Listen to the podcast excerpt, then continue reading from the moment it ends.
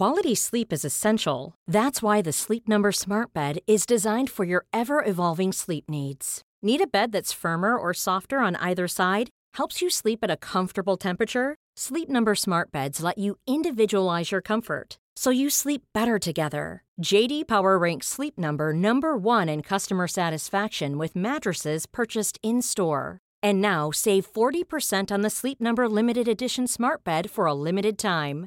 For JD Power 2023 award information, visit jdpower.com/awards. Only at Sleep Number stores or sleepnumber.com. Welcome to Move Your Mind. My name's Nick Bracks, and this is a podcast where we have real conversations with real people and give real advice. On today's episode, I want to welcome Dr. Joanna McMillan. Joanna is one of Australia's best known nutrition and lifestyle specialists. She's a PhD qualified nutrition scientist, TEDx speaker, regularly appears on TV, and is the author of eight books. Joanna, thank you so much for making the time to come and talk to me today. You're the first nutritionist that we've had come on the podcast. So, Yay, um, there you go. I've been wanting to well, I feel very honored to have you on here. I've been um, wanting to have someone to talk about this area for a long time and feel very fortunate. You know, I've looked you up and seen your work and you've done amazing things. I can't believe how much you've actually done. So um, feel very lucky to have you on here. So I just want to first of all say thank you for doing it. Thanks, Nick. But an absolute joy to be here. I love doing podcasts. You know, what's what's not to love about just having a chat with someone? Yeah, it's great. And if it's stuff you're passionate about, it's always exciting to be able to talk about it and get the word out there. Yeah, um, sure yeah, so I guess um, the first question before we go into it, I always try and ask the guest, can you give give me a little bit of a background on yourself and how you hmm. got to where you are today? Yeah, well, I was always a bit of a science nerd. I loved science at school, so I sort of knew roughly I wanted to be in the in the world of health somehow, health and science. Um, but I was actually a fitness instructor first, so I did social sciences bizarrely. So I had a bit of a psychology, sociology background, um, and then I did, I, I worked as a, and trained as a fitness instructor, but I very then fast realized actually exercise and nutrition really do go hand in hand. I need to have mm. more nutrition knowledge. And that's when I went back to university and I did a Bachelor of Science and then I did my honors in nutrition and dietetics. Um, worked for a while and then came out here to Australia in 99 um, and then did my PhD in nutrition science at Sydney Uni. So that sort of expanded the PhD in the research and academics, you know, triggers my little nerdy brain. Um, but essentially, my work since university has been about communication. So I've worked in media and being able to translate, because what's the point in the science if we can't actually translate into what does that mean for you and me and everyone else in terms of our daily life choices?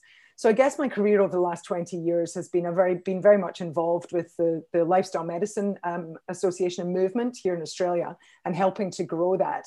Um, and essentially, lifestyle medicine takes into play my two loves, the exercise and, and nutrition, but also talks about sleep and stress and social connections and all of these other aspects in our lifestyles and our environments mm. that we now know influences. And it's very much evidence based. We know that that influences our health long term, but also you know every aspect of the way we look feel and our energy levels and so on here today and that's really what drives me is how can i help people to sift through all the nonsense that's out there and really find the little nuggets of gold that are the knowledge that helps us uh, to, to be our best, essentially. Yeah, which is so important. And talking to you, you know, before this, I think um, it made it pretty clear that with nutrition, it's like anything where if we're not looking after other parts of our wellness, it's going to fall by the wayside. And um, the thing that you know about you as well that I love what you said there. Your sounds like you know, there's not many people that can combine um, the scientific side with the communication side effectively. You've normally either got someone who is, you know, a hardcore researcher or someone, I guess, like myself, mm. though I'm not, you know, I, I, wish I was, you know, a um, psychologist or had a degree in it, but I'm more an advocate and interviewing mm. people and going down that side. But um, sounds like you're very effectively combined the two, which is, you know, a pretty amazing and important thing because then you can really get this um, that you know scientific yeah. important information and, out to the world and you know what we do need the advocates because you're absolutely right there's lots of scientists who are got amazing brains you know that are so much clever and better at science than i am but are, are really bad at communicating that to the public yeah. or to being able to put it into language and onto a level that, that we can all understand and and then I, you know I, I take big lessons from people that i see who are fantastic on social media or who are really good in the media communications and and i've got absolutely no problem with those people provided they're because they're you know they're they're amazing at their their roles and we need those advocates provided they're giving the good information so what yeah. i like about what you're doing is you're interviewing people who are and getting the right information out of these people and helping to spread the word and that's what we need and the trouble only comes when you've got those really um, powerful marketeers of a particular approach or diet or lifestyle or exercise form that is not evidence based, but because they're brilliant at kind of selling it. Um, mm. and, you, and often they're celebrities. Uh, and they've, or they've got some sort of celebrity endorsement, then that's where it gets dangerous because then how is uh, is the consumer supposed to be able to rifle through all of this information and really get get the, the points that are going to make a difference for them? So I do I do get concerned about particularly when things are potentially dangerous that are being said in in a, a particular approach, um, and I think we always have to come back to where is this information coming from? And is this necessarily going to be right for me? Um, mm-hmm. and you know because what works for one person is not always going to work for someone else. Yeah definitely. It leads to me to a question i wanted to ask about um, it's like what you're saying in in any area um, you know where you've got groups where people will go and you know uh, you'll go and chant for a week and rev you up and we're going to change your life and you know you do this for a week give us $10,000 and you'll be better.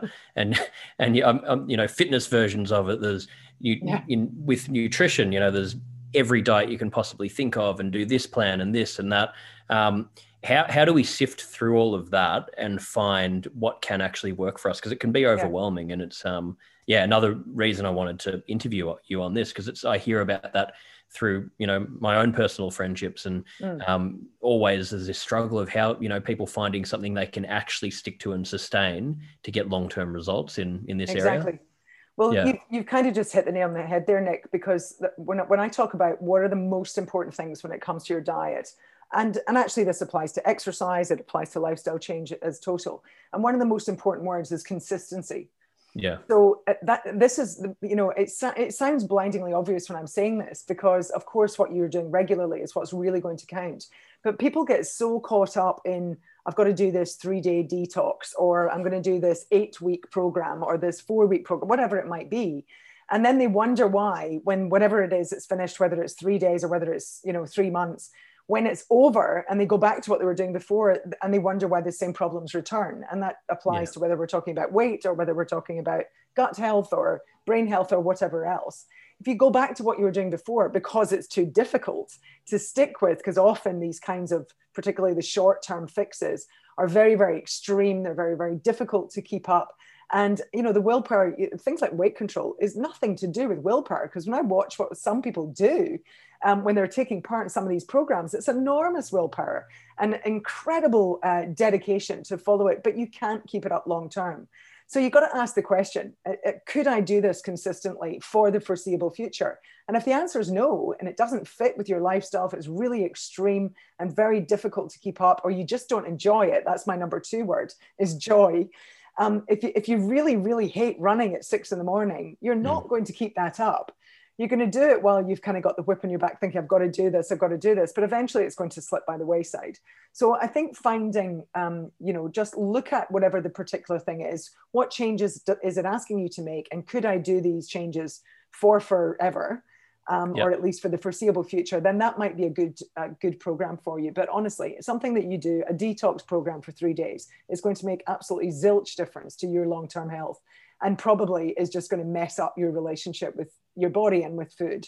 So, you know, psychologically, a lot of those kind of short term fix extreme programs are really damaging.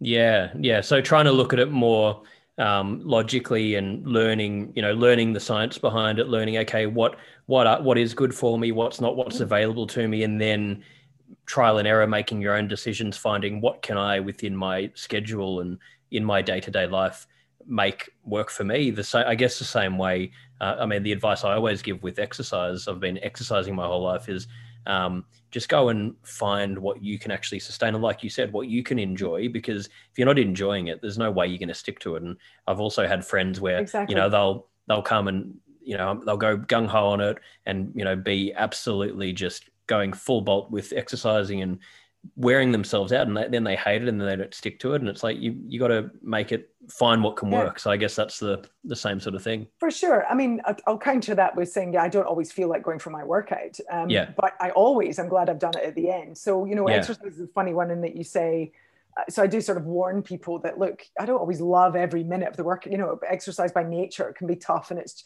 we we actually need that challenge to ourselves at the age I'm at now. and now I'm interested in kind of healthy aging and how can I make sure that I still have my energy levels and that I can, you know, my skin is good and that you know I, I try to age as well, so we keep life in our years. That's a my next big project. But even yep. there, when we look at what are the sort of anti-aging or positive aging factors, it is actually about challenging your body a little bit because that's what switches on the sort of survival and the longevity genes. Um, so it's kind of so I think exercise is an interesting one because you've got to push yourself sometimes, and it can mm. get uncomfortable. But mm. you get that high afterwards, and you really, you know, that's where the joy comes in. But you've got to find something that you know is not, you don't hate doing, but you yeah. like it because it challenges you. So you know, I do, I do HIIT training on on the bike in an indoor spin class and I do some boxing classes and they, you know, I have moments in those classes where I go, oh my God, this is, please let this be over. but, you know, when it gets to the end, I'm always like, yes, that was fantastic. I've, you know, you've got the mental health high from, from doing it. So, you know, I think it, it is about, but it is about finding that joyful thing. You know, you just want, I struggle to do yoga regularly because I just don't get that same high from it. But other people get really into yoga and absolutely love it. And, and the other thing is to also recognize what your limitations are. You know, if you've got injuries or certainly the exercise I'm doing now in my 40s is a little bit different to what I was doing in my 20s. And I don't go mm. running anymore, so I'm not pounding my joints on on the pavement anymore that I used to do when I was younger. So it's also a matter of sort of adjusting your routine as you go on. But yeah, I, I actually am I'm a, a firm believer in the fact that exercise is one of the most important things we've got to do throughout life. And if you yeah. get into the habit when you're younger, that's going to, you know, and we probably need it even more when we're older. Um, but yeah. getting into those habits early is the best thing we can do because then you'll keep it up. And as you were saying earlier with nutrition, it's not just about getting the nutrition aspect right, it's about everything's interconnected. If we're not sleeping enough, if we're not exercising, we're going to feel lethargic. We're going to be more mm. likely to eat junk and not make the effort. I guess like that, it's like any part of wellness it's all about balance and and connecting everything to, to get right. the right. diet. Yeah. Yeah so on my online program and a lot of my, my sort of uh, public communications what i talk about is they're kind of interconnecting circles and i i call them my six pillars of the program which are are food drink exercise activity sleep and stress. And then they're underpinned by a big circle which is joy. Um, and so you know because we are pleasure seekers. We have reward mm. centers in our brain that reward us for behaviors that the body likes. Now, they're not always behaviors that are good for us, like you know, drinking too much or you know, partying too hard or whatever you whatever it might be for you. Um, so, so we've got to kind of try and drive the brain towards those behaviors we also know that are really good for us, and the foods that we know are really, really good for us. But so that's the joy underpinning it. But the other six pillars all overlap. So just as you say, you know, sometimes when I'm working with someone, I'll say, well, we can't even target changing your eating patterns until I get you sleeping better. Because if you're mm. really exhausted, your stress levels are through the roof. And of course, that's lots of people in this year of the, we're talking at the end of the year of a pand- world pandemic. Anxiety yeah. levels for many people have been through the roofs. People are stressed. You know, people have been struggling financially. There's all sorts of different things that have been on our on our plates this year. So if yeah. your stress levels are up here, impacting your sleep because you're tossing and turning half the night, it's, it's very difficult if your default position is not already one of healthy eating to actually make yourself make the changes because your default position we see this in research quite strongly when people are under stress you you you defer to your default position now if your default position yeah. is pick up some you know fast food on the way home for dinner you know um, uh, get tucked into the beers or the bottle of wine at night whatever whatever is your default position skipping exercise and just watching netflix instead uh, you know, all of these things are, if that's your default position under stress, that's where you're going to go. Whereas mm. if you can try and over time, and this is just about repeat it, it's that consistency again. If you can make your default position, actually, do you know what I really need when I'm, I'm really stressed? Is I need to go for a walk, get out in nature with the dog. Um, I need to make a really healthy meal, and I need to get an early night and get some good sleep. Everything's going to look a bit brighter tomorrow um, eh, then that becomes your default position and it's easier to keep it up. So I think recognizing the way I like to think of it, it almost is like it's a kind of graphic equalizer for our lifestyle change and our diet. and sometimes one thing is really out of whack so and and and this is always a work in progress i mean this is my career but mm. i still stop myself and assess every now and again am i drinking too much am i not what's happened to my exercise i've just not fitted in in my usual levels this week or you know or my eating's not quite normally the health eating is the easiest one for me but i might have been eating too much or eating out at a restaurant too often and so you sort of you know i'm not eating drinking my water in the day and you adjust those little balances. And for some of us, it's a little tweak of everything. But for other people, you might recognize, you know what, I know it's my stress that's the big priority here, or I know it's my sleep, or I know it's my exercise. And then focus on that one area before you come to look at everything else. Yeah, definitely. And um, and I think it's something that I've seen so much with the pandemic where people, like you're saying, sort of threw all these wellness habits out the window, which, you know, I think yeah. in those difficult uncertain circumstances is actually when we should be doing the opposite, leaning more into these healthy habits because you know we're struggling with other areas and we need it. Um, yeah. You know, one of the things I talk about all the time is just how important creating those habits are and doing these things daily. Um, yeah. You know, even when we're feeling amazing and we feel like they're not helping us, still doing them. So then when we do need them, like you're saying, you default into them. So I guess that with nutrition sure. and everything else you're talking about, it's so important. Yeah. Yeah, you know, my husband is ex-army, and he always tells our teenagers, you know, that uh, there's a general in the army who t- who does this talk to young people, and he says the most important thing you've got to do is make your bed in the morning. Now that yeah. sounds so simplistic, and what on earth does that mean? But actually, you know, when you get down into the heart of it, and he goes on to very eloquently explain what he's talking about.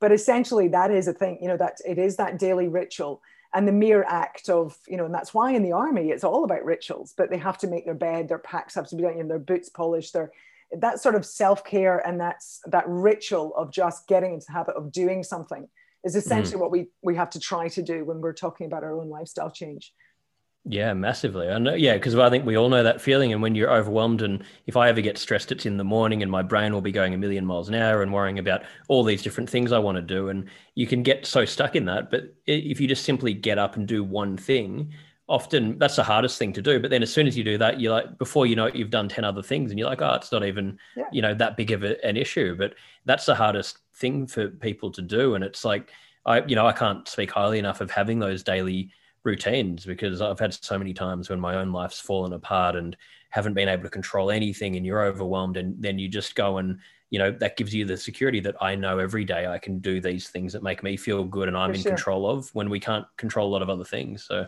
yeah yeah yeah so i think important. you know i'm not a big list writer i know some people like to have their to-do list all the time but uh, you know for those so whatever motivates you to to help you to change. But i always think you know for me personally as long as i have you know i, I have got if we're going to talk healthy eating mm. some sort of a structure so that i roughly know what my i try to have kind of two meals and if i'm hungry i'll have a snack or something in between. Um, and and having that sort of structure in the day uh, you know helps me so that you get that kind of routine. And as long as you can tick off one thing what have i actually achieved today you know as long as you can achieve something every single day you don't have to get through your entire to-do list. Yeah yeah. we're just too hard on ourselves. And and from a nutrition perspective you also don't have to have every single meal perfectly correct because there is no such thing really. Um, yeah. it is it is about just making those little small changes and mostly doing the right thing um, that, that is going to make a big difference to you. And would you say with nutrition, it's a similar mindset that, you know, you're saying before with exercises, and I, you know, I think everyone exercising can relate to, you know, sometimes you don't want to do it and it's painful when you're doing it, but then you feel amazing after.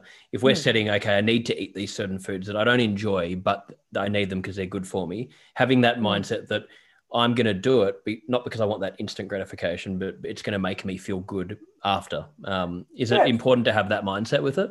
For sure. Although I always assure, you know, assure people that there is no one food that you absolutely have to eat because yeah, are, yeah, that's the great thing about diet. Uh, yep. you know, there are numerous different sorts of foods. There are numerous different vegetables. Um, mm. I'm still discovering new fruits or vegetables or things that you know I don't know because they're in different parts of the world. Um, yep. Even coming to Australia, there were there's foods here. I just discovered a new fruit. yeah, that's in Queensland that I had never heard of before, and so people have been writing to me telling me all about this these amazing tropical fruits that we get in Queensland. So there are numerous different options. If you hate kale, I promise you, you can have a very healthy diet without ever eating kale. so good, good to hear. Yeah, yeah, exactly. Not a lot of people love kale. I've got to say. I don't think many people do. Yeah. no. My father always says to me, "Why? Why what is the thing about kale? That's what we used to feed the cattle." So you know, it was animal food when I was growing up. Yeah, what's so, happened? Yeah, I think kale's a tricky food. Um, yeah, so look, there's no one food that you absolutely have to. There are lots of choices, and really, healthy diets are about.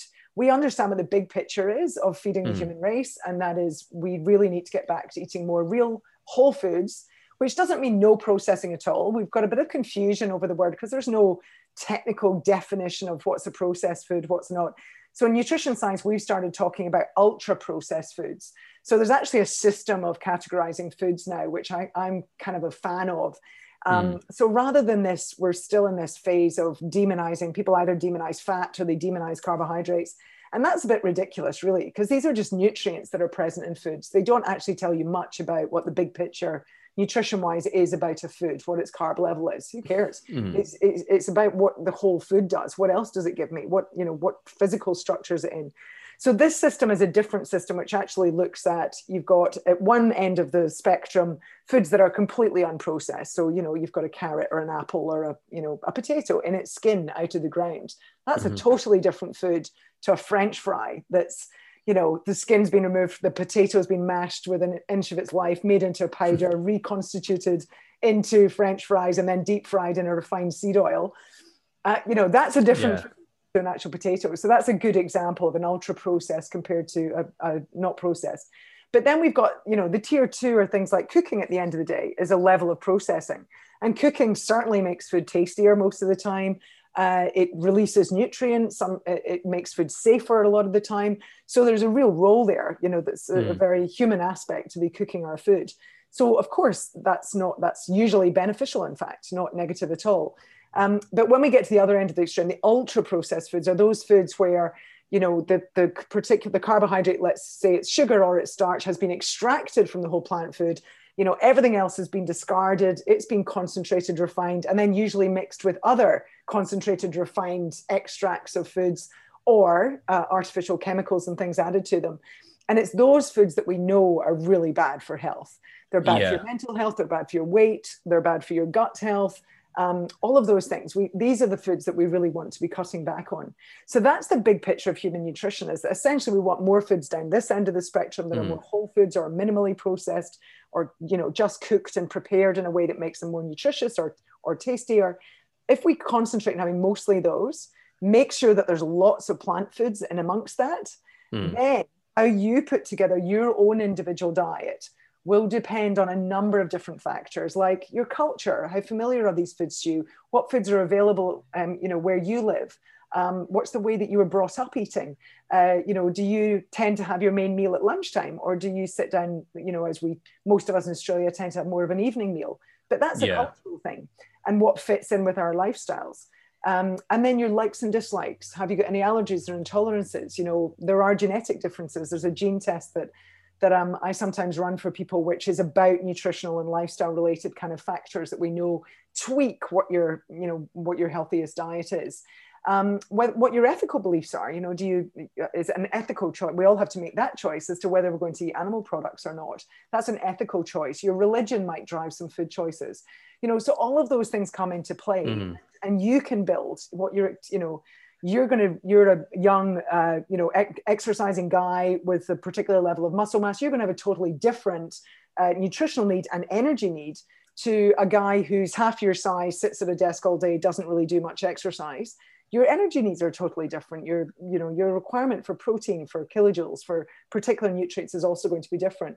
So all of those individual things will, will say whether you are better on this particular dietary pattern or this particular dietary pattern um, and so you know to me that's a great thing it gives us these options we've got the foundations right there's a whole yep. load of different ways that we can eat healthily yeah, exactly. And no, it makes it just hearing that makes it a lot less overwhelming from for me because um, like you're saying, when you hear that no, you can't have carbohydrates, you can't have sugar, yeah. you can't have this, it makes it you know, it's it's again comes back to it's not sustainable because you're going to be just paranoid about every food you eat. You're going to end up hating the whole experience. So if you're Yes. looking at it more like you're saying, well, it's okay to have a bit of this stuff, and we know that certain things are not great for us, some are good, but what's the Hmm. overall benefit here? Um, you know that that makes sense. It's it's For a lot sure. more simple. Yeah, For sure. And I know it's a boring word, um, but balance. It really Mm. is about that balance of of and you know what else is going on um, in your lifestyle. And and there's particular medical conditions that might pop up that requires a therapeutic diet. Um, you know, the keto diet is a good example of that. You know, as a, a, the clinical dietitians have been using keto diets for over a century as a therapeutic diet in young children with with epilepsy that's uh, hard to treat you Right. know but it, that that doesn't mean that it's right for everybody you know it's being, Yeah. it's researched for particular effects on brain disorders but nobody questions you know if you've got kidney disease and i give you a diet so so there's renal dietitians in, in hospitals who may have to prescribe low potassium diets or um, you know are very low salt diets or even low protein diets for people with kidney disease that doesn't we don't all start going oh well that's the way we should all be eating yet we seem to be doing that for things like keto oh well if it's good for if it's good for treating these brain disorders, oh, isn't that what we should all be doing? Well, no, it's Mm. a therapeutic diet. So we've got to recognize what is healthy eating, what is specific to our individual needs, and, and where is a more clinical approach required, where you know food can literally be part of that kind of therapy and, and medical support. and that's similar for I guess you know paleo diets. We've got you know Mm. things like fasting, um, all the different things that are out there. Is it? It's again looking at can that work for me? It's not a one stop you know fit for everyone. Is that the yes. because it can i know so many people just get so overwhelmed um, i mean i've i've found fasting really interesting and the, i think it resonated with me because i looked at the science behind it and it sounded logical that you know it's giving your body um, just a break from eating food and then you're not going to be it has a chance for cells to repair and whatever else happens with all of that. So that made sense. But a lot of it when i look at the other aspects it overwhelms me because i'm like god i don't know you know which one you meant to do. Like there's so many Exactly. Well, and, and I call them dietary tribes. You know, people can get quite tribal and cultish about yeah about some of these approaches and that gets a little and that can get a little bit crazy i'm also quite a fan of intermittent fasting and the research is slowly building to suggest that it can be useful in certain ways but it also isn't you know it's not a necessary or essential part and it's not necessarily right for everybody so if someone's got an eating disorder for example the last thing that you want to do is then suddenly have pressure on them to you know to to uh, put such clear rules around when and when they can and can't eat so Yeah. I do have a little. So that is my one biggest fear of of the popularity of intermittent fasting is that it's yeah sort of becoming an excuse for people who basically are dieting or who don't want to eat or have bad relationship with food. Oh no no no, I can't eat that because I'm I'm fasting today.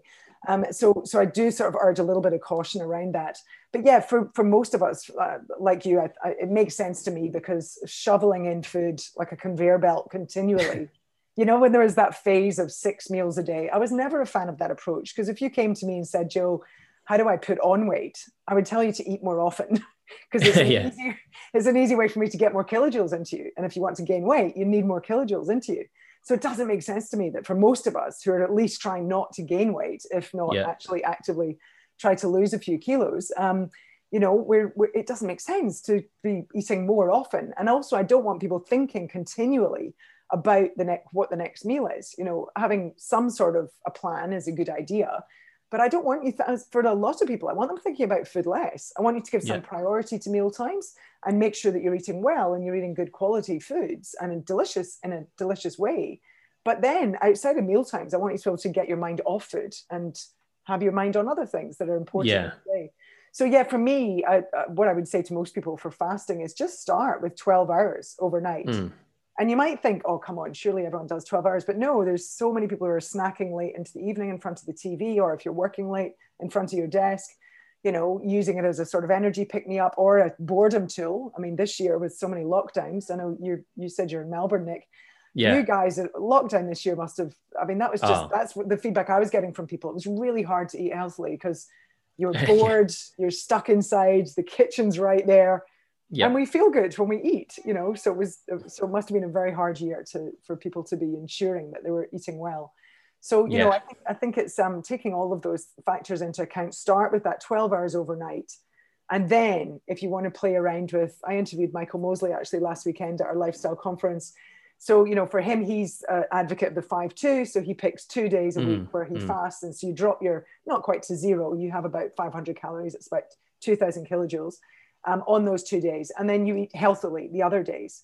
Um, whereas for other people, they like the idea of extending the overnight fast. And here in Australia, the 16 8 diet is quite popular, where you eat within an eight hour window.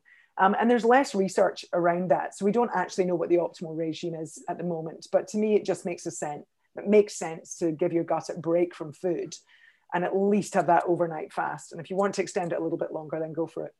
Yeah, absolutely, and um, that's what I've found. Yeah, the sort of a, a lot of people that I know have found where it's that sixteen-hour break. It sounds like a lot, but it's really only just skipping breakfast normally. So it's like not yes. that crazy of a thing to to do. But um, yeah, my dad's been doing the five-two diet for I think eight years now, and he swears by it and he's stuck to it and lost so much weight and it's just been so sustainable. So it's it's interesting but but also like what you were saying you know that's another big thing. And um, probably my biggest go-to when i'm stressed would be to lock myself away you know at night get snacks, watch Netflix to turn the brain off, but it's not good for you. And I've seen, you know, like you're saying with mm. COVID, um, that's a big thing that happened. I don't know one person that didn't put on weight because you're sort of in inside, you know, yeah. what the hell else do I do? Drinking coffees, eating all day every day.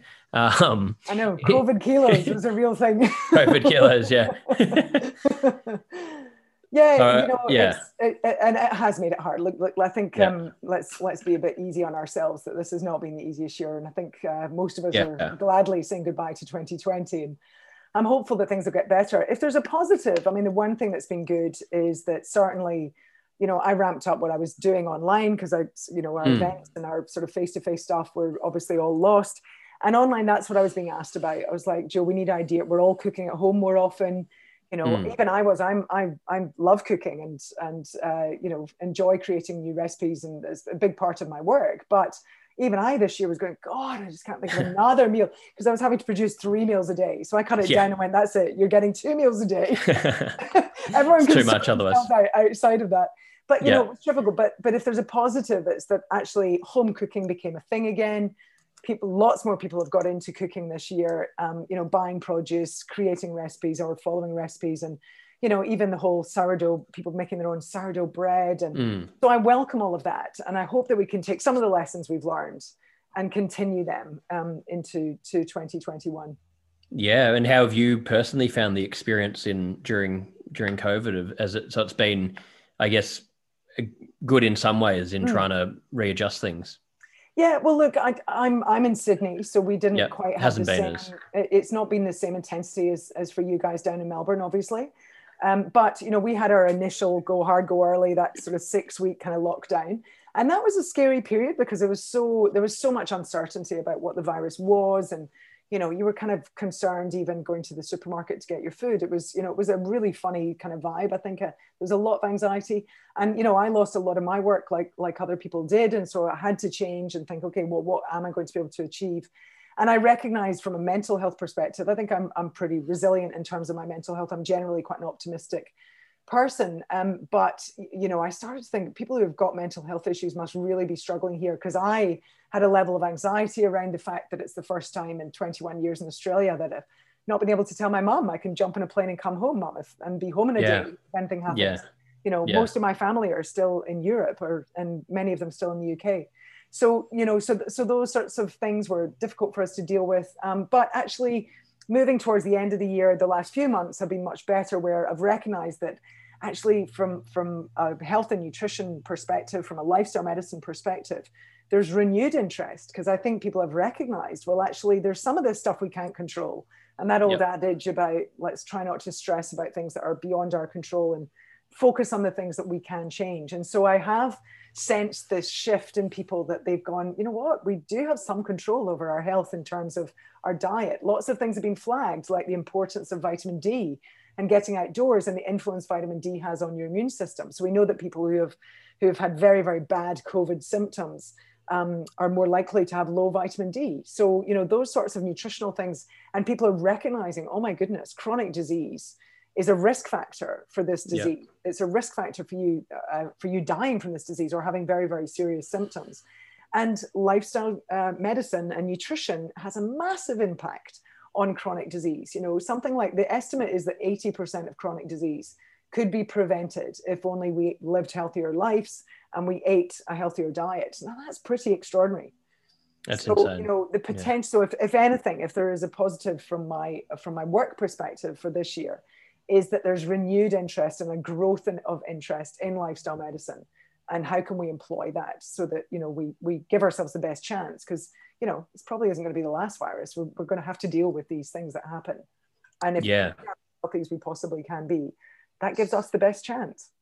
Absolutely. Um, which yeah i was going to ask you i guess with you know broad education in this area and you know understanding you know what is a good fat what you know how much sugar should we have different things that affect us and what are these long term um, impacts like you're saying you know diabetes um, and uh, obesity heart attacks what what so i guess yeah what are the implications um, and how can we understand it more and also um, with i guess access especially in the western world to fast food and i mean in america it's mm. i guess and uh, if you're not if you're sort of struggling financially often the easy option is well i can go and spend in america a dollar and get a hamburger um, how you know how do yes. how to sort of go about changing because it's such a big problem in that in that part of the world. Um, well, well, this is uh, I mean one of the things that I feel very strongly about is that we often put too much individual pressure. You know, we blame the individual for their particular things. There's two things I want to say about that. One is mm. some of us are just going to get the bad luck card.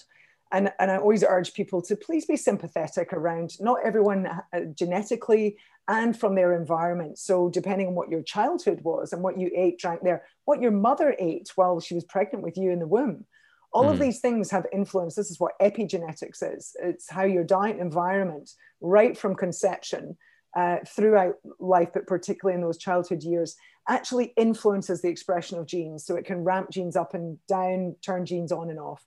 So what the first thing we have to recognize is it's not the same for all of us. Some people will just naturally be much, it will find it much easier to control their weight if we use overweight and obesity as an example. Whereas for other people, you know, genetically they're predis- predisposed and then environmentally through their upbringing um, of all of these different factors, just make them much more predisposed to, to being overweight. And there's scientific reasoning and you know there's biology behind that that we can use to understand what those things are. So it is different. We all have that skinny friend who seems to be able to eat whatever they like and never mm-hmm. exercise. But actually, when you get into the nitty gritty, we start to see what those changes are. The other thing is, is just as you point, what is the environment around us? You know, I live in the eastern suburbs of Sydney. It is not difficult where I live to get a healthy meal. I mean, I've still got to choose to, I can get unhealthy food too, of course. And I've got to monitor, you know, how much I eat. I mean, those things are in, are in control. But in other parts of Australia and other parts of the world, you, met, you, you mentioned the States. I mean, that's a classic example of areas that you go there where it is very difficult to get those whole, real, minimally processed foods that we talked about before, mm. or they're much more expensive. So if you're struggling to feed your family, are you going to choose the cheaper, you know, $10 family meal from the fast food restaurant? Or are you going to spend that money on, you know, some fresh food from the grocer? So it's it's it makes it really, really difficult. So what I and people in my position are trying to do are to say, right, we, yes, there's an individual choice here, and yes, we have to educate and give people the skills and, and help them to make the behavior changes that they need to do, give them the skills to know how to budget and make a healthy meal um, from uh, key ingredients that are more cost affordable. But also, we've got to change the environment to make it easier, yeah. and that's where the government comes in. So things like yeah. why we why we're debating over this sugar tax, that's mm. been shown to work in other countries on some levels we do have, you know, I mean, companies, food companies and drinks companies and so on, they have an obligation to start making change. And they mm-hmm. are, you know, so this, you know, sugars have been cut dramatically from soft drinks, for example. Uh, lots more sugar-free options are being made available. Sugar has been slashed from breakfast cereals. Mm. Um, you know, all of these sorts of changes. So we have to make it easier for people to do the right thing. Cities have to be designed in such a way that it's that it's easier to walk, cycle, exercise our way around the city. Um, you know, I my teenage son wanted to cycle home from the park the other day, and I was terrified about letting mm. him cycle on Sydney roads. It's it's not an easy city to to it's an easy city to walk in, but we yeah make it easier for people to be able to do the lifestyle factors that we know make a real difference. Yeah, definitely. And I guess, yeah, it's good to see that the government on some level is starting to do that. But I think, yeah, like you're saying, it's probably got such a long way to go. And so much of yeah. the Western world is all about capitalism. And so much of that selling things that are not good for us in food and exactly. every other area. So it's like, it's kind of scary. But, you know, I guess like um, it's good to see that it is changing. And, um, they could be if, doing a lot more, but yeah, yeah, there's small things are being done. yeah. yeah. And if someone is listening to this and, you know, they're liking what they hear and they want to learn more um, themselves, like to educate themselves about different, you know, like different mm. sugars, carbohydrates, foods they should eat, what's good, what's not good. How what what would be the best start for them to start um, well, I, well, there's educating lots themselves, of information yeah. online, and all I'd say is just look at what the qualifications are of that person. You know, to to be a, either a registered nutritionist who will have an R registered nutritionist after their name, or a clinical nutritionist, who, so they're a degree qualified nutritionist, uh, or a dietitian. These people have had a tertiary education, so they've been at university for a minimum of three years, often a lot longer. Um, you know, I, I did a ridiculous amount of university because I did my research degree too, but um, so so look at what the credentials are and just because someone is and and i say this with with all i do lots of work with medical doctors but they will be the first people to say they only do about two hours of nutrition training because they have a lot of other stuff they have to know about. yeah. You know, why do we expect yeah. a medical doctor to also know uh, the same context that someone would have doing three years of a nutrition science degree? So just be aware, yeah. you know, be aware of, of, of, or if it's a personal trainer who's done an online course in nutrition, they are only qualified to give some healthy advice. They cannot yeah. do one-on-one clinical nutrition or personalized nutrition to you. Um, so, so pay attention to where the information is coming from. There's some great information online. You know, follow dietitians on Instagram. Of course, I'd love everyone to to follow me. I always try to post useful things. Uh, you'll get lots of silly things like my fluffy, cute dog, um, but you'll also get really good nutrition science, uh, things that was maybe an interesting study, or I try to create little infographics that give people sources of different nutrients or you know information about gut health. Um, and of course, I've got a number of different books, and and and as do some of my colleagues. So that's my best advice: look for people who are qualified nutritionists or dietitians, mm-hmm. and look for their books. Follow them on social media. Um, look for what sort of dietary programs they are. And anyone who has got their blinkers on and only follows one particular way of being, I doubt it's very much whether they're a qualified individual. Yeah, it's sort of a warning sign, I guess, if you're saying that that okay, this might might not be you know too credible if someone's yes. saying that. Um, so I just got a, a, couple more questions here. I guess you know being on the back to the mental health side of this um, with the you know the gut biome, which I was sort of asking you about earlier. Um, that there's a lot more science behind that now. What how does what's the connection with that and mental health? Mm. Well, that's pretty extraordinary, really. We've, we've always known that diet has an influence, as do other lifestyle factors like exercise, have an influence on mental health but we never really understood completely why. So, yes, following a healthy diet is important. The Mediterranean diet is, has got some excellent research. My colleague Felice Jacka at the Food and Mood Centre down in Geelong has, has her team are involved in the SMILES trial, and they mm. have very much shown that a Mediterranean diet can reduce the risk and improve management of things like depression. Um, so there's some good evidence, but we didn't completely understand them, all of the mechanisms why. And now, with this uh, unfortunate word, but the explosion of uh, information in gut health and of the gut microbiome, we're starting to understand actually this is extraordinary. There's about two kilograms of bugs living living within your colon, and they, that's bigger than some of our organs. That that particular weight, and they're not just you know silent passengers. They're not just they've found a nice place to live. They're actually beneficial to our health. So it's a you know it's a symbiotic relationship. And what happens is when we feed them in the right way to ensure that we have a very diverse and even source, the idea that there's good and bad bugs is a little bit simplistic. It's actually more about just as when we talk about the Amazon rainforest, you want there to be insects and birds and different trees and different shrubs. You don't want a monoculture mm. of all of the mm. same kind of species. The same is true in your gut. You want this evenness between bugs so that there isn't one group of, of bacteria dominating over everybody else. You want this, um, what microbiologists call evenness. So it's diversity and evenness are the two most important factors.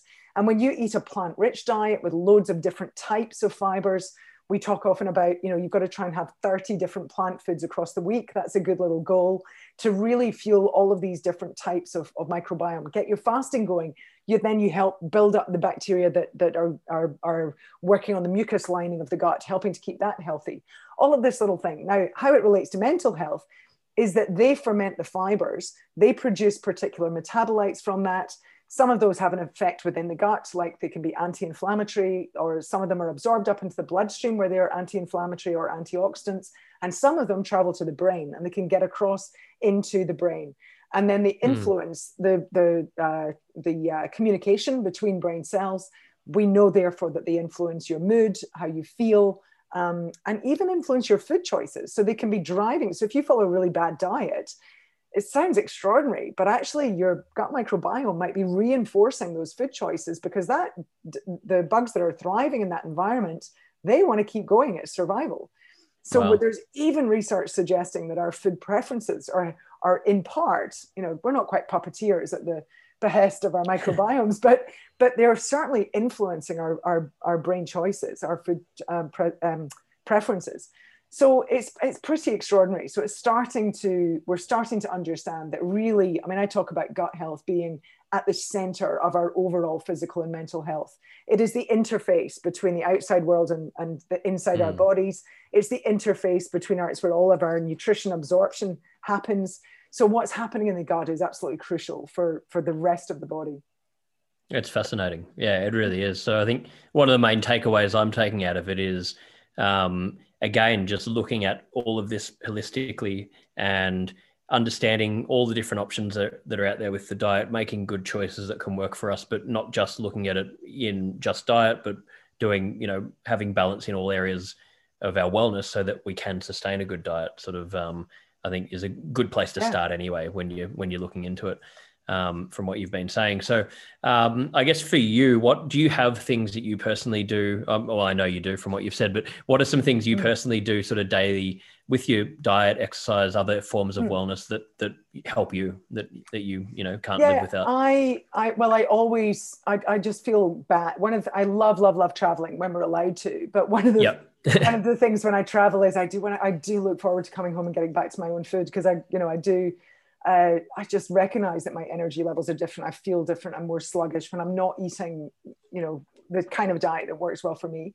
So for me, I, I do do a little bit of intermittent fasting. It doesn't always work for me because I either do my workout at kind of 9, 9.30 in the morning after I've dropped the kids at school, or I do it at lunchtime.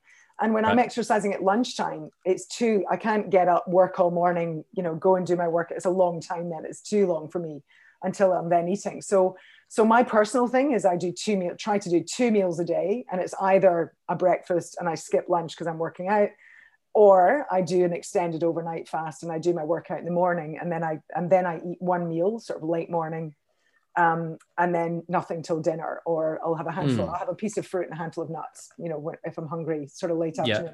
That's my eating, and my, and I just make sure I have loads of plant foods. So I eat whole grains, I eat legumes, I eat uh, fruits and veggies, of course. Not, I try to have a handful of nuts every day, but I also eat meat and I have eggs as my favorite breakfast. Um, so I do eat animal yeah. foods as well. I try to get more seafood into my family's diet, but I do try to think about beyond just the nutrition science. I actually do try to think about being somewhat involved with sustainable seafood. So making sure we're making sustainable choices there trying to be as ethical as I can in terms of the meat that I buy. Um, I, I, stand up for the Australian meat industry often. We do have a much better uh, farming uh, uh, and system here than compared to the, the States. Our meat is much better quality here. It's almost all grass fed. You hear, the, you hear this choose yeah. grass fed meat all the time. Almost all of our meat here in Australia is grass fed. So it's, that's it's, great. yeah, so we, so we do have much better quality meat. So that's kind of my nutrition in terms of exercise, I'm a fan of HIIT training. I've been experimenting with that more, um, uh, more because of some of the research I'm reading about the anti-aging effects. So I'm trying to do my best in terms of, of um, aging. Um, and uh, and then yeah, you know what? The other thing I think that may, we maybe always forget about is taking time out, and it's never been more important than this year when so many of us have been working from home. Is that I never feel guilty about taking time out, even if I've got a deadline I'm supposed to be meeting, and go, you know what it's actually really important that i sit and play a board game with my kids or yeah or i take myself out i turn my phone off and i read a book Um, uh, you know, it's it's or I go and potter in my garden. I've got into my little. I don't have much of a garden, but I've got into doing as much gardening as I can outside this year. You know, those things are just as important because then when you're on your work mode, I find it then easier to focus and and yeah. you know be in more concentrated periods of time rather than this sort of being on the on, you know the rat race the whole time trying to produce work. So time time out for yourself and time out for social connections with others is just as important for our health. Absolutely, because it's yeah, it is more important than ever, and we're on we're connected to technology twenty four seven and social media and looking at different media outlets and so much information. And I think one of the biggest things I've seen through this podcast as well is just how detrimental that is to creativity. If we give ourselves that time yeah. out, that's actually you know not only are we recharging ourselves, and like you're saying, then when you go back to approach a task, you can often get it done in twice the amount of time that then if you just sat there for 24 hours and never had a break. You won't even get you'll get less done because you're you're operating at such a low level. But um, it's often where we can be creative and come up with new ideas sure. and things come to us. And we don't. That's a sad and scary thing about the world we live in now. If the individual doesn't um, have the discipline or make the effort to do it, we don't have the ability to be as creative because we you need that yeah. space. So I know it's something I, I have two teenage boys, so it's something I think a lot about with for them and and but you know as adults we're a, as guilty. You know when I look yeah. around the room often, or you know when I was normally in normal life I, I'm often in airports and in the Qantas Club, and when I watch people around me, like we're so we've got entertainment at our fingertips. And so, you know, it's amazing when I look around and, and people are not connecting with each other anymore because they're on their device. And you know, you watch people at a bus stop instead of in, when I was growing up, you just have to stand at the bus stop and wait and use your imagination and you'd think of, you yeah. know, whatever. Um, now everyone can immediately get their phone out. You know, you just watch what people do. It's immediate that you know your phone's in your hand, and people are then engaged with their phone instead of actually being engaged with, with people around them. So I do wonder how much of that is stopping. I have some of my best ideas when it's just, it's just me and my dog out walking. Yeah, so that's when I think through, and you know, and even getting enough sleep sleep yeah. actually you can wake up and if you get a good night's sleep your mind is still thinking through some of those issues or problems um, through the night and then often it's uh, it comes to to play. So i do think i'm a fan of technology. I mean goodness what would this year have been like if we didn't have technology? Yeah. to be able to work and be able to connect with our families and friends. Um, but you know we've got to understand the flip side of it. And and again it's that word balance coming back to understanding how can we use technology to be helpful in our lives and to, to be a fabulous source of entertainment as well as helping us professionally. Um, but also, how can we disengage with it? And actually, you know, I encourage my kids to. Of, of one of them will, will read. He's got a Kindle and he's an avid reader, but I can't get the other one doing it. But you yeah. know, just going back to reading or or just having sort of simpler simpler uh, fun entertainment the playing the board game you know that's been doing I, I have liked that people have been doing jigsaws over jigsaws yeah. a, a comeback during during this year but having those kind of much more simple pleasures instead of this sort of constant high level entertainment that leaves no space for your own creativity. Exactly. Exactly. And um, just i've got a few closing questions that i'll go to in a second but um, just to finish up on that um, you know you uh, re- reading up on what you, what you've done you know you've written eight books. You've obviously studied to a crazy degree. You speak all over the world. You know you do so much. Um, how big how important um, is having purpose and having um, having meaning in what you're doing mm. to drive that is that is that a big sort of thing for you i mean i know for me and it's a big thing i talk about finding that purpose you can sort of then it doesn't really become work is that yeah would you say that's a big part yeah. of what drives I, you? Yeah. absolutely. Funnily enough the word purpose was in my mind when we are just uh, when we were talking about something else. And yeah. Uh, the rituals that's what it was. When i was thinking of having those sort of rituals and ticking something off that you've achieved every day that's essentially what i was thinking in my head i was thinking it's about having a purpose. Yeah. and okay what what was that? And for me my work is i mean yes of course like anyone aspects of my work are just hard work and aren't my favorite parts and I've got to meet deadlines, I've got to do things. But for the large part of it, I'm passionate about the area, I'm passionate about the difference I can make. Um, and about you know trying to spread a really good message and it warms my heart when I get feedback from people who say, Thank you so much, Jo, that was really helpful, or I've taken on board. And it might just be something as simple as drinking more water and the yeah. difference that that's made to them, or, you know, just giving them the allowance to say, oh, You know what? It's not a bad thing to go and have a little nap when I'm exhausted. Yeah. You know, little simple changes that can make a huge difference to people. So, yeah, I get my kicks from that. Um, yeah. You know, I love my work for the most part, and you know, I, I, wouldn't change what I'm doing for the world. I feel fortunate that I've been able to kind of follow my passions and make this my career. But yeah, it's um, it's it's been a fun ride, and I hope I've got a lot more to go. I was making it sound like I was at the end there. I think I think you're only a few years yet. No, it sounds like you're just getting warmed up. You've got plenty of plenty of time to go. I'm sure you're still very young, um, uh, but yeah, and it's like what you're saying, like with um, you know, with these simple things, exercising, eating well, um, because we are now conditioned to um, you know, for that instant gratification through technology mm. and how we're what we're being taught, then people are often wanting to exercise just for that instant you know the vanity side of it rather than mm. if you apply meaning to it and think i want to exercise because it's going to be good for my mind it's going to be good for my body it's going to give me longevity in life then there's a very deep long-term meaning and we can apply that to you know every part of life and get that sustainability. So i think it's just it's so important um, for sure. And you know what? So many people give up exercise for i mean i taught group fitness myself for about 15 years. So we used to do a lot of work on why is it that so many people yeah. join a gym and we lose them three months later and the reason is that people think, well, I didn't get the changes to my body I was expecting. And personal yeah. trainers will say this all the time that, you know, someone will have left them because they just didn't, they had un, you know, unrealistic expectations of how their body was going to change. I always say to people, if you're going to judge exercise based on either helping you to lose weight or just dramatically changing the look of your body in the short term, mm. you're grossly underestimating what exercise is doing for you. You know, yeah. that's not the real role of exercise. Uh, exercise definitely has a role in your weight control over the very long term. And we certainly know it plays an important role if you've lost a lot of weight and helping you to maintain that weight loss. But you know, exercise does so much more than that. I, I had a quote that I used to use, oh gosh, more than a decade ago, but it's still so pertinent. I must find it again. But it talks about, and I sometimes use it when I'm talking at the in a public sort of uh, format, where I'll say, you know, imagine there's a pill that could um, increase the number of brain neurons you've got, increase the capillaries in your heart and to your extremities, um, make you look younger and feel younger, increase your energy levels, help you to have more muscle and less fat, reduce your risk of whatever it is, eight different types of cancer, etc. The list goes on and on and on. It's a really nice little paragraph. And then at the end, you say, well, there is no such thing. There is no such pill. The pill is exercise. And that, that to me, yeah. I just loved it because it was like that drives it home. This is why you're exercising not to mm-hmm. look like you know your favorite um, person in a bikini or a pair of budgie smugglers on Instagram. It's yeah. actually all of this much more important stuff than, the, and it will make you look better. You know, will over the long term. But that word consistency comes back in again. You know, it's I love that. so much more than that.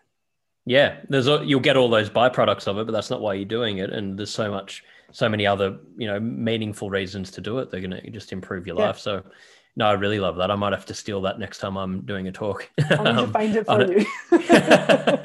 Please do. The original yeah. quote somewhere. I would, yeah. I would love to say it. I'd love to say it. And it's really, yeah, I think it's a really just it it just sort of gets to the point of why you do it. It's so good. Um, so we finish up with five um, questions. These are just one line, whatever comes to mind, just short answers that we okay. ask every guest at the end of each interview, just so to see what answers come up. Um, before I go into that, um, for everyone listening to this episode, where can they go to learn more about you? Do you have any projects that are coming up? If they want to follow you on social media, we'll put all of these links in the episode. But um, yeah, where right. where can they go and what how, how can they learn more about what you're doing? Yeah, so follow me on social media. My handle is just is Dr. Joanna McMillan on both my fa- for my Facebook professional page and for my Instagram. Uh, you will find me on Twitter, but I confess it's not my favorite social media. I don't, I don't find it a very effective form of communication. So Instagram and Facebook are my main ones. I am on LinkedIn for anyone who's in a professional sphere. And of course, my website, which is just, if you do drjoanna.com, it will take you uh, to my website. And you can join my online program there. That's all going to be rebranded next year, but essentially it's right. a lifestyle medicine um, program. And my exciting news is actually that we're speaking today, and it just came out today. It's my first Audible book and it's called Gutful. Um, so it's an Audible original. Uh, so if you're an Audible member, and I can recommend, I mean, this has been great, these Audible um, books and podcasts and things this year, because I listen to them all the time now when I'm driving or when I'm out walking or when I'm doing the housework or, you know, chores. Yeah. great way to, to listen to some information. Um, so you can join Audible and then you get the Audible originals, including my book for free as part of your membership. Or if you're not a member, you can you can purchase it separately. So yeah, I'd love some support for, for the book. And it's all about what to eat for a happy gut. So some of the things that we've been talking about. Amazing. Well, congratulations on the Audible book. And um, we will put all the links in there for your social handles and the program and your website and the book. Um, so, anyone listening to this, you can go into the show notes and um, find all of the direct links to, to check all of that out. So the final questions here. Um, yeah, we've got five questions. The first one is, uh, and yeah, just whatever comes to mind with these. Um, best childhood memory. Best childhood memory. Um, probably skiing with my dad. He used to. That was the one thing. My dad was a busy, long working. He was a lawyer, so he was always working long hours. Right. But through the winter in Scotland, that was his thing. He'd take us kids in the back of the car drive to the north of Scotland where the ski fields are, and we'd have a day skiing and then drive home again. They were great days. Amazing. I can imagine it'd be pretty beautiful out there as well. Um, what do you think currently is the biggest burden on mental health in society? Uh, biggest burden on mental health. Oh, I, I, think the biggest burden is is uh, for personally for most of us is that balance of work life kind of balance, mm. anxiety, um, you know, over because we're we're on a global scale now instead of just living our own little eco environment. So there's bigger things to worry about. You know, I, I, do worry about kids growing up in this environment where they worry not just about themselves but about the world. So, and and I'm going to add to that that I am concerned about there is very lack of support for people with severe mental health problems. So we could do with a better mental health system in our in Medicare. 100%. Yeah, I couldn't agree more with both of those. Um, where do you see mental health in society in 10 years' time? Do you see things sort of improving, um, going downhill, or maybe a bit of both? Uh, look, I am an optimist. So yep. I, I, think it's going to improve. It's getting a lot more attention.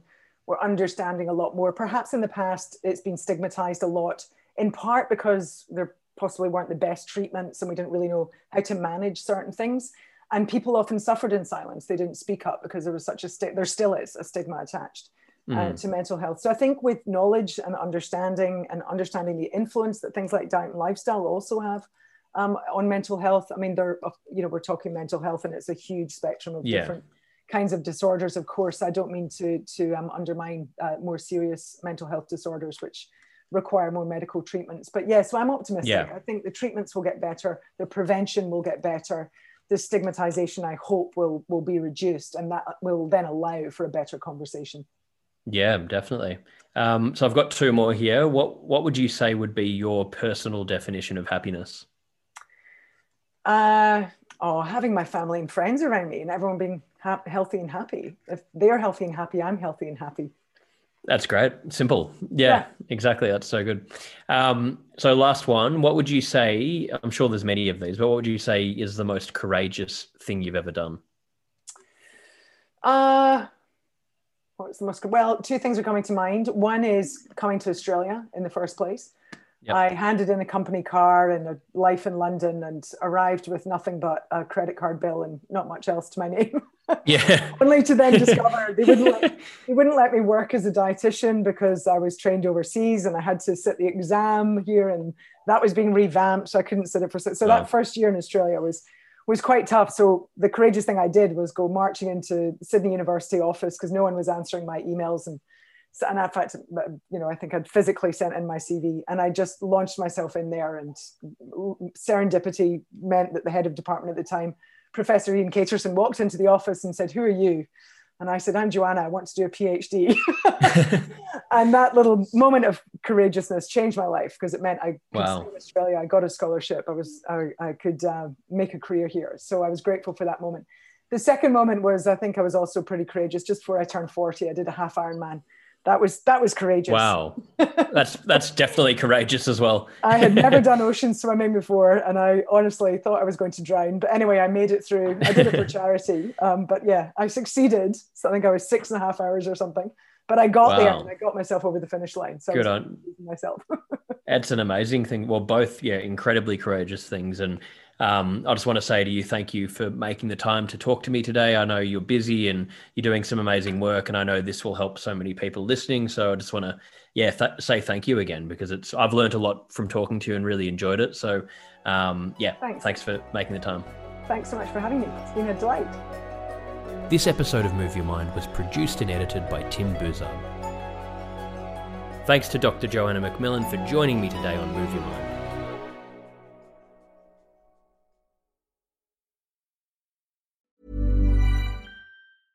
Quality sleep is essential. That's why the Sleep Number Smart Bed is designed for your ever evolving sleep needs. Need a bed that's firmer or softer on either side? Helps you sleep at a comfortable temperature? Sleep Number Smart Beds let you individualize your comfort so you sleep better together. JD Power ranks Sleep Number number 1 in customer satisfaction with mattresses purchased in-store. And now save 40% on the Sleep Number limited edition Smart Bed for a limited time. For JD Power 2023 award information, visit jdpower.com/awards. Only at Sleep Number stores or sleepnumber.com. Normally, being a little extra can be a bit much, but when it comes to healthcare, it pays to be extra and United Healthcare makes it easy with Health Protector Guard fixed indemnity insurance plans. Underwritten by Golden Rule Insurance Company, they supplement your primary plan, helping you manage out of pocket costs without the usual requirements and restrictions like deductibles and enrollment periods. So when it comes to covering your medical bills, you can feel good about being a little extra. Visit uh1.com to find the Health Protector Guard plan for you.